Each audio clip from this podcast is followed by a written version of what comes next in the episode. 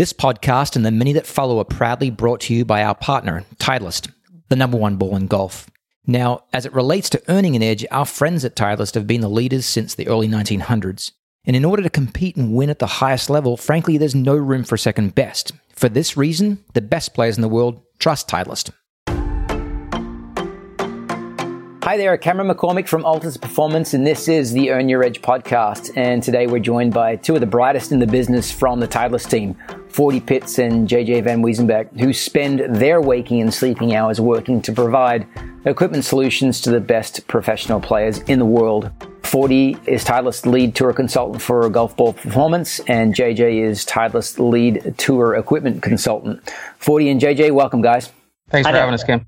Now, I couldn't possibly do justice to y'all's resumes or bios, so let's kick things off by covering how you came to be doing what you're doing. Fordie, how about, uh, how about you go first? Sure. Um, let's see. I've been with the company for 25 years now. I actually started in the golf club side of the business when I, when I first started. I've, I've been in R&D my all 25 years with the company. So I spent time learning about golf clubs, golf club performance for the first uh, seven, eight years uh, of my career here, and then had an opportunity to move back to the East Coast, where I am from originally. Boston, right? Yeah, yeah, it was great, uh, and had a chance to work out of uh, R and D for golf balls. And prior prior to that, I grew up in a, a golfing family, so I've been involved with the game pretty much my whole life. My my dad was a, a strong amateur player in the New England area for a very long time, and uh, so I've just I, I, I've grown up with the game, and to have an opportunity to to do what I do uh, with Titleist is has just been a dream come true. Excellent. How about you, JJ? So I was part of the uh, professional golf management program at Penn State, and I was lucky enough to work at some great golf courses and meet some uh, really exciting, uh, smart people who happened to be into equipment and had worked for some golf companies. And so I uh, started working for Acushnet 13 years ago and has had a chance in on the web.com and PGA Tour to do some stuff with Cobra Golf and then on the Titleist Golf Club side. So I've been between the web.com and the PGA Tour for about the last eight years now. Cool. With the uh, depth of experience that you guys have so far, there's got to be a lot of excitement in the air. Now, granted, there's been a lot of excitement over the 10, 12 years for you, JJ, and the 25 for you, Fordie. But with uh, the recent back to back wins, winning all the equipment counts, how much of a barometer for success is that for you guys on a personal level and then from a company level? Always been winning the ball count for a long time. of course you have. that's, that's all I've ever known. there you go. And JJ, what about the equipment uh, equipment counts? Talk to me about that success. So it's been really exciting time. I mean, it's it's always when you work with players at this level, they're very disconcerting. Is they they're playing for a lot of money every week and their livelihood. So for them to to choose your product overwhelmingly you know, in drivers and fairways, hybrids, irons, wedges, putter, and golf ball. Um, it's very exciting time for us at Titleist. How much of a trickle down do you see at the consumer level, and how immediate do you feel like, or do you see that effect? So for me on the club side, it's not that I are seeing sales numbers, but you know when we have our sales reps come out and uh, we just had our yearly sales meeting, you know, and the feedback we're hearing from those guys on how big a buzz is out in uh, the environment and how many players want to try the product. You know, I think it's it's stemming down that tide, and you know, we always say if you if you try a Titleist, you're going to buy a Titleist. Yeah, for sure, for sure. Now, take us back in time, I guess, to the start of and was it, it was called the Speed Project, right? I'm curious as to the timeline from uh, idea into maybe a CAD to robot testing and ultimately road testing it with players. Yeah, so with that speed project, is it? It's normally you know two to four years. So th- this particular case was about three years prior. You know when we first are working CAD designs and aerodynamic modeling and things like that, and uh, Stephanie Luttrell's team uh, in R and D was really trying to innovate some things and kind of get outside the box and, and take the reins off some things we did, and then we really kind of pushed them hard on getting hitting hittable prototypes where we could get player feedback you know, that's one thing is everything looks great on a computer sometimes, but you know, having a model to hit and then send it back to them to be able to refine, you know, the look and the sound and the feel, as well as the the launch spin and speed performance. And how quickly from, let's say you started three years ago, staff working on innovations and then trying to push the, I guess, the front end load and ability to get uh, prototypes or testable product in players' hands, how quickly were you able to do that? Normally, even once that CAD is, you know, we have versions of it, it it'll take a few months. You know, our first prototypes, Stephanie was working with our vendors and was actually putting them in her luggage to bring back so we could get immediate feedback and they could go back and refine it. So, you know, we had first hittable prototypes probably about nine months uh, to 12 months prior to the launch of, uh, of TS. Nice. And how much from those hittable prototypes did you take feedback back into R and D and say, here's what we need to refine? Meaning, uh, once the players put their hands on those hittable product, uh, was that, oh, for all intents and purposes, the final piece, the final product? No, there's a lot of that that is, is pretty final, but there was, um, you know, obviously that we can make some CG changes, we can make color changes, we can make the general shape is is set, but there's there was still some refinement that that we took a really good product and, and made it a great product. Mm, nice. Now, I'm known for not necessarily finding the fairways. So, if this question comes as uh, from left field, or if this is supposedly out of bounds, then you tell me so and protect the knowledge. But when you said taking the reins off and working to push the boundaries of innovation, can you uh, speak to that at all? What reins were taken off in the development or the design of uh, the TS driver? I think the big thing for us is, you know, we were always big on on total performance. So you you have to walk a fine line, you know, when you're potentially reducing some spins and things like that. You know, so when they're they're working in that speed chassis, is it okay? How much spin's too much spin for the top players in the world, and how far can we go in terms of shape? Those are things that you know when you work more in a traditional environment, you got to be careful of. So I think Dan Stone and Stephanie did a great job. You know, take the TS2 is how do I make a really high MOI driver and make it really gorgeous? And then in TS3 is how do I just find speed in every little nook and corner from the aerodynamic designs to the face technology and things like that. And if you can specifically speak to what is it about the TS drivers that's producing the impro- improvements or and gains in performance that's, I guess, motivating the best players in the world to um, to flock to it. So the big thing is we had uh, we had some pretty big aerodynamic improvements, which was was pretty telling early on. They did a really good job with the improved face construction where we were getting better ball speeds across the face. So we have the club moving faster, we have a, the ball leaving the face faster. They did some really uh, kind of innovative things in manufacturing and design from the crown construction and be able to stay with an all titanium construction and really move that CG in good spots in relation to the neutral axis and get really good ball speeds returns.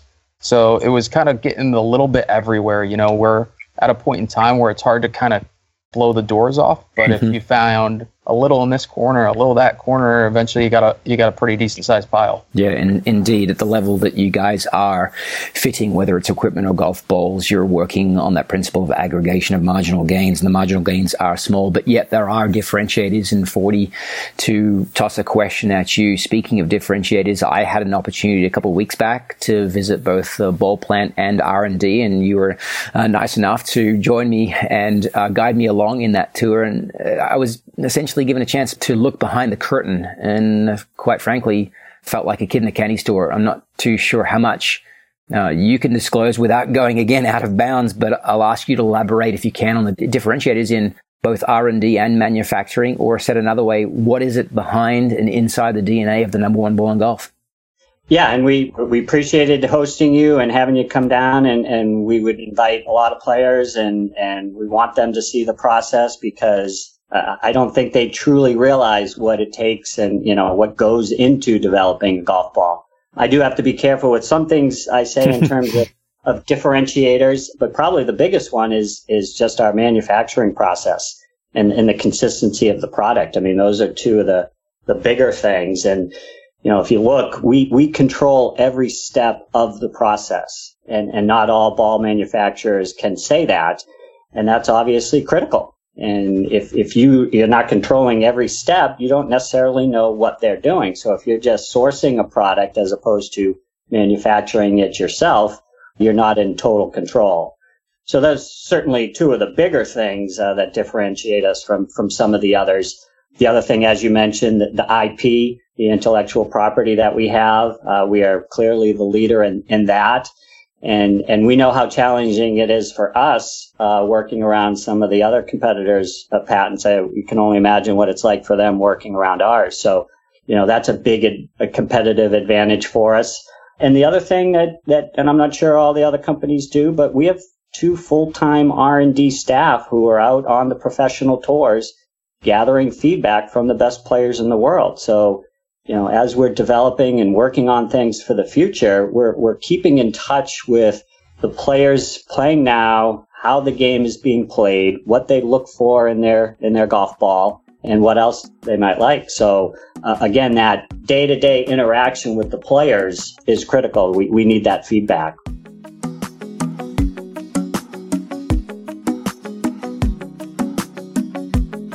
And touching a little bit more on something that you just mentioned right there, IP, and the subject that I brought up real briefly, innovation. It was all impressive for me, but uh, what was substantively uh, impressive, what stood out is I think there were over 45 scientists on staff at the golf ball plant, or at least collaborating on golf ball. I'm not too sure. I'll let you guys describe how many are doing the same thing on the equipment side and the patents more than doubling the nearest competitor. Where does all this innovation come from? Is Titleist, I guess, sorting for innovation, the hiring process? Is it embedded into the corporate culture or is it, uh, and is it incentivized at any level internally? I know that's a big, broad question and maybe Fordie you go first and then JJ, you can follow. Yeah. And, and really it's all of it. It's, you know, we look at people outside the, the industry, not just necessarily golf people.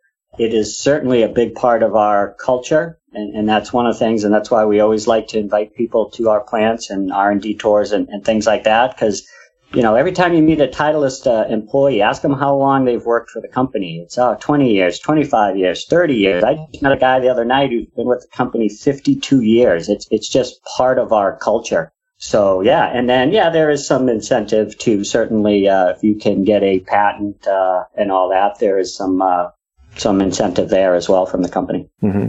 And JJ, on that on the equipment side, uh, to speak to the, I guess the, the high science resource, human resource that's being applied to development side. Yeah, I'd say uh, you know our R and D department on the West Coast has over sixty you know engineers, CAD, etc. with it. You know, and there's when they're looking for a new engineer, they're not looking for a golf club engineer necessarily. They're looking for the best engineer possible.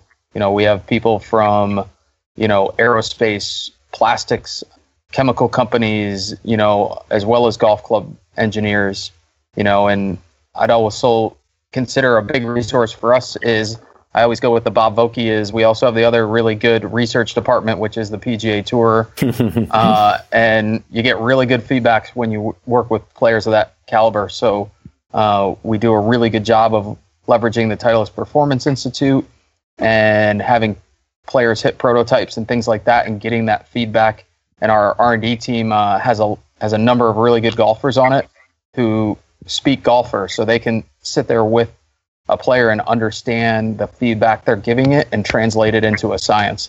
Yeah, and that's a really good segue into a question I've been wanting to ask when you're talking about uh, science being one thing and then uh, road testing the effectiveness uh, for the best players in the world. Uh, have the most amazingly refined senses, feel, sight, sound, etc. There are infinitely discerning, but at the same time looking for gains in any possible area. What is that process like in validating gains and proving it uh, with the best players in the world when auditioning, let's say, a driver first, JJ, and then ultimately the uh, the, the, new golf ball, the 19 V1 or V1X? I think it'll vary from player to player in terms of you know if we take something as simple as a driver, is we have other we have certain players who are very analytical and we're going to spend a lot of time on a launch monitor and we're going to look at the, the most minute details in terms of CG location and loft and lie and setting and length and shaft. And then we have other players like uh, take a Geoff Ogilvy is he said you can put the orange box behind me, but I don't really need it because I got eyes and I go play golf. Um, and we'll hit about six on the range, and then we go to the golf course and it works or it doesn't. So you know we'll have both levels of players still to this day, and, and it's being able to kind of get it to a situation where that player can still shoot the lowest score possible. At the end of the day, that's our goal is to help every player play better uh, whatever that equals, whether it's direction or controlling launch or moving CG or getting something that just looks or sounds different. We want to do it all. And on the analytics side, maybe a two part question. Give me an example of a player that would be more looking for the quantitative to compel them to change or to validate the need for change. And is there any, I guess, separation based on age, the younger players having grown up being more exposed to that quantitative side? I'd say in general, the younger players are a little bit more sensitive to that data just because, like, to your, your point, but if we take a player like a Justin Thomas, is he knows his numbers, he knows what, but at the same time, there's an old school quality to him in that there's a look and feel, and I, I got to hit that cut that holds up against the wind. I got to be able to hit the high bomb and have that thing chasing it, and it's got to feel a certain way. The shaft's got to load a certain way, and you know we can look at him on motion capture and how that shaft loads, but you know at the end of the day, he just has a feel that at transition I know what that is, and I and when it when I get it, I know it. Fordie, how different or similar is that process when players are out there auditioning the 19 V1 V1X in advance of maybe putting it in play in Vegas or at any event for that matter? Yeah, it's it's probably a little more challenging with the golf ball. There's it's you know the most regulated piece of equipment out here, so there's there's only so many things that we can do, and you know to get that big big jump you know, if we go back 20 years back to wound golf balls and that big jump when Pro V1 first came out and everyone was hitting it significantly further and, and still controlling shots and things like that, you know, it's a little different world now that the changes that we can make to the product aren't quite as big as, as back then. So for, for some players, there'll be some players, even though we've made a, a nice change, like with these, with the new 2019 Pro V1, Pro V1X, we've, we've built a little more ball speed potentially into these potentially a couple more yards out of them. So some guys are gonna are gonna pick up on that, but there are gonna be other guys who just not quite noticeable enough. So and again, it, it becomes more challenging with, with golf balls to make that that big jump.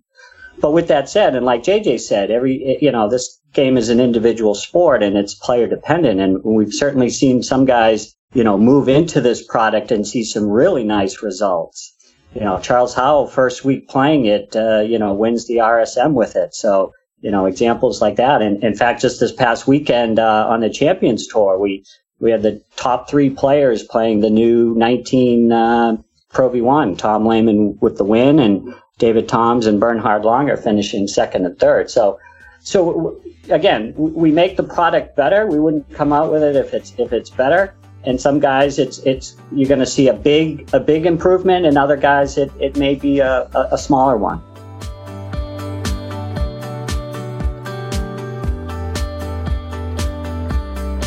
Going back to the innovation piece real quick, because JJ, you alluded to it. Are there any examples of innovation in either past product line or current product line that came from analogous markets, applications, I guess, to golf ball and club design from outside of golf? Yeah, I, I thought about that a little bit, and I haven't found you know a, a, specific instance where we can specifically point like well we were trying to go this and mm-hmm. we stumbled on that. But i think what we we do find is because of the human element sometimes you know you'll you'll stare at a computer screen and our r&d teams do such a good job at going okay this is what it should do. And you know we should be seeing you know 0.7 miles an hour here and this is going to increase launch by 0.5 and then a player hits it and they're two miles an hour faster. You're like well what happened?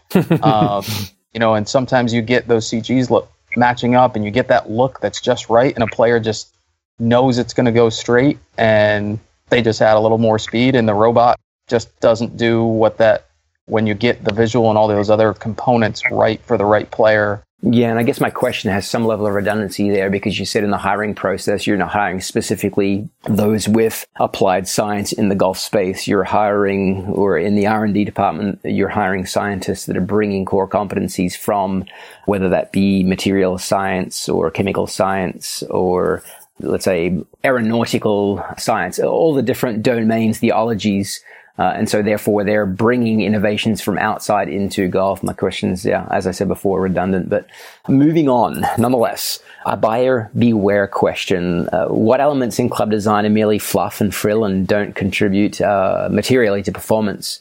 And I guess the reason I'm asking this question is for the recreational players out there, we've got to help them separate the wheat from the chaff. Yeah, I'd say in club, as opposed to calling out, you know, specific things, I'd say, you know, sometimes I'd be a little concerned of, you know, the uh, the claims, you know, when you're out and uh, you're looking for banks and the every bank is saving you a certain amount of money and one bank says I'll save you 10 times that amount. Um, you know, there's always uh, to be a little wary of that. You know, I, I'd say for the average golfer is is there's going to be a lot of specifics to you situations and as much as it's tempting in the in the days of online shopping of to just click and have my driver show up at my door in two days and because some article told me it's good is you'd be really surprised how much a club fitting and getting things set for you and that you know the shaft that works in this it's not a overwhelming flat oh yep this works in everything and that loft and that face angle and that lie and that cg location work all the time so you'd be really more disconcerting as the consumer of saying, let me go get fit and see what this does in a fit setting for me. Because you'd be amazed the off the rack versus the made to made specifically for you situation, how much different it can be. Yeah, and maybe a follow up to that is when you guys are out there fitting the best players in the world and you've found their performance DNA for an equipment for a golf ball, how uh, stable is that over time, or how regularly would they be changing? Whether it's the hosel configuration, the physical loft of the golf club, the head itself, or the golf ball golf club combination.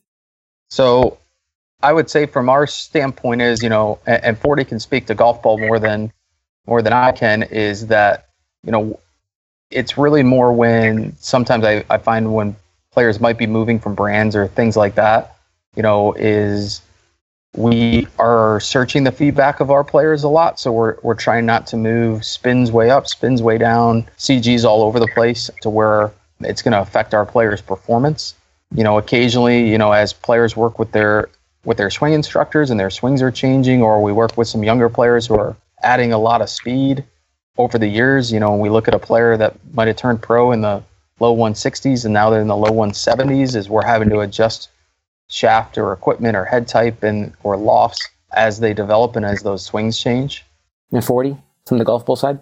Yeah, well, first of all, there's no fluff in the golf ball. Um, every piece is needed, and certainly, you know, our strategy, uh, the, the pyramid of influence, and, and I think a lot of amateur golfers look to the PGA Tour as, as the top of that pyramid and, mm-hmm. and to emulate uh, how they play and what they play with and, and things like that certainly on on the golf ball, some of the things you have to be careful of is there's more to it than just looking at numbers on a launch monitor. Certainly, they they can be important, but the golf ball is is used with with every every club, every every shot. So it's it's difficult to look at that with with just numbers. So you really got to go out to the golf course and try the different options, see how they perform in certain conditions, and make the best decision. And certainly, we have uh, you know great options to choose from for, for the average amateur to, to look at. But yeah, it, it just, you just want to be careful fitting amateurs fitting for a golf ball by hitting on a launch monitor into a net, say. It, that's not the proper way to, to fit the golf ball. So we got to look beyond just that. Yeah, and, and that's uh, one of the questions I had uh, for a little bit from this point, but since you answered it, we'll go to the the golf club side. What's the worst advice you hear when tuning equipment to the best players in the world, and also advice to the average player? The worst advice, kind of the, the warning, and I think maybe you've already answered that, JJ. That don't settle for the off the rack, the buy it on Amazon. Go out there and get custom fit. So maybe even as an extension of that, what would be the best advice in terms of the resource? Where should they go? you know, we have an incredible environment around the world, really, of uh, product specialists that that are are part of the our Titleist umbrella that are constantly trained and updated. They visit our facilities in Carlsbad for meetings with R and D, meeting with with other fitters. How do they get better? You know, just like we're trying to make our product better, we're trying to make our people better at what they do. Where you know Stephanie and Marnie and Dan are, are meeting with these product specialists every year to teach them about our new product, what to do, what are we learning, and things like that. So uh, on Titleist.com, you can go and, and see which product specialists are near you.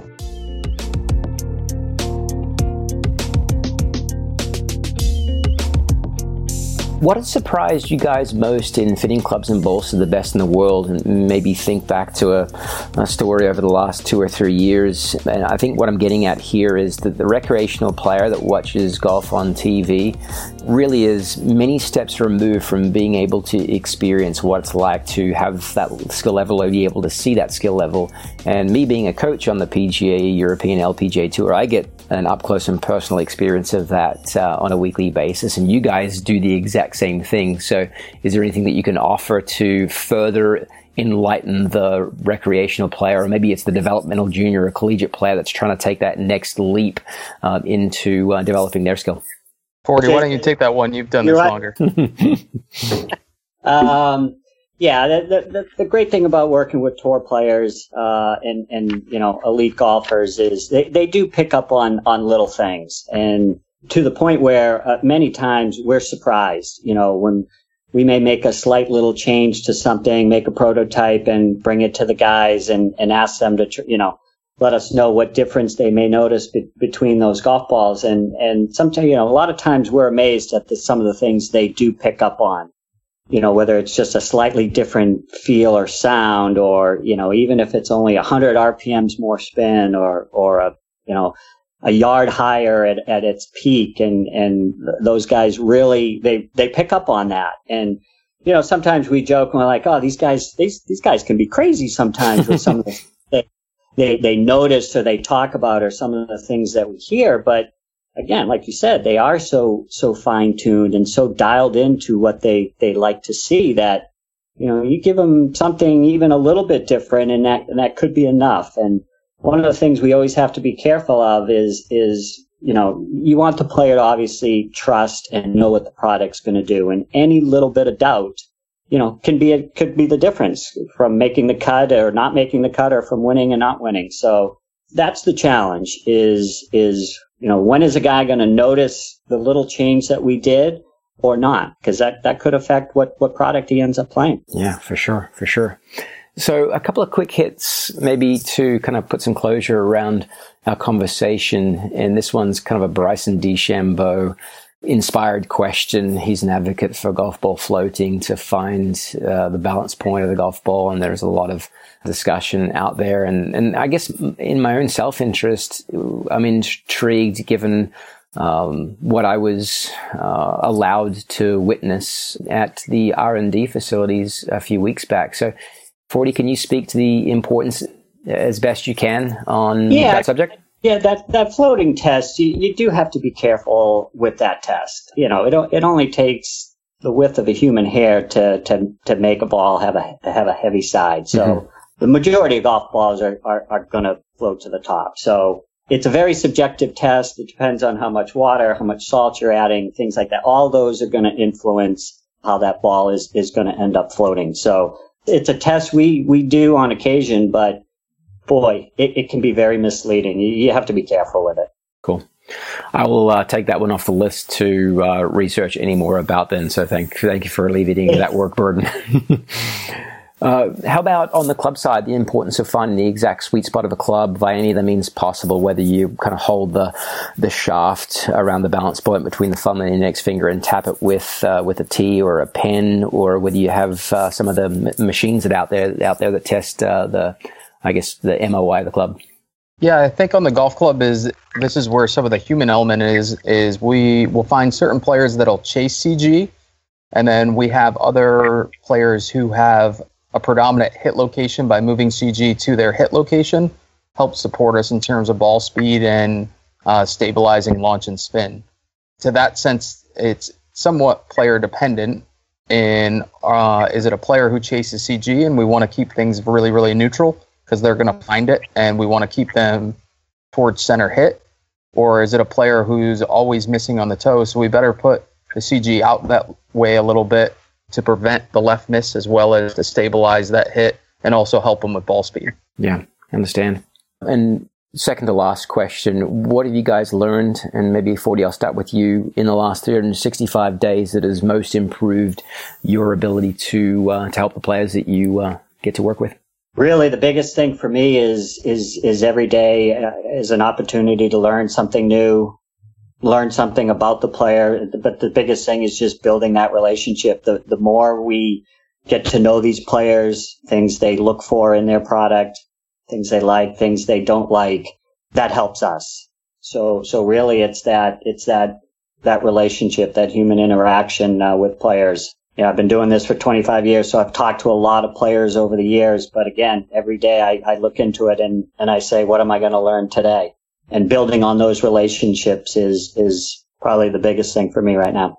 And JJ? Yeah, I, would have to agree with Fordie. I mean, I, I joke uh, with R&D and we've had some questions, you know, just about being the number one driver on the PGA Tour the first few weeks is I'm like, well, TS helps a lot.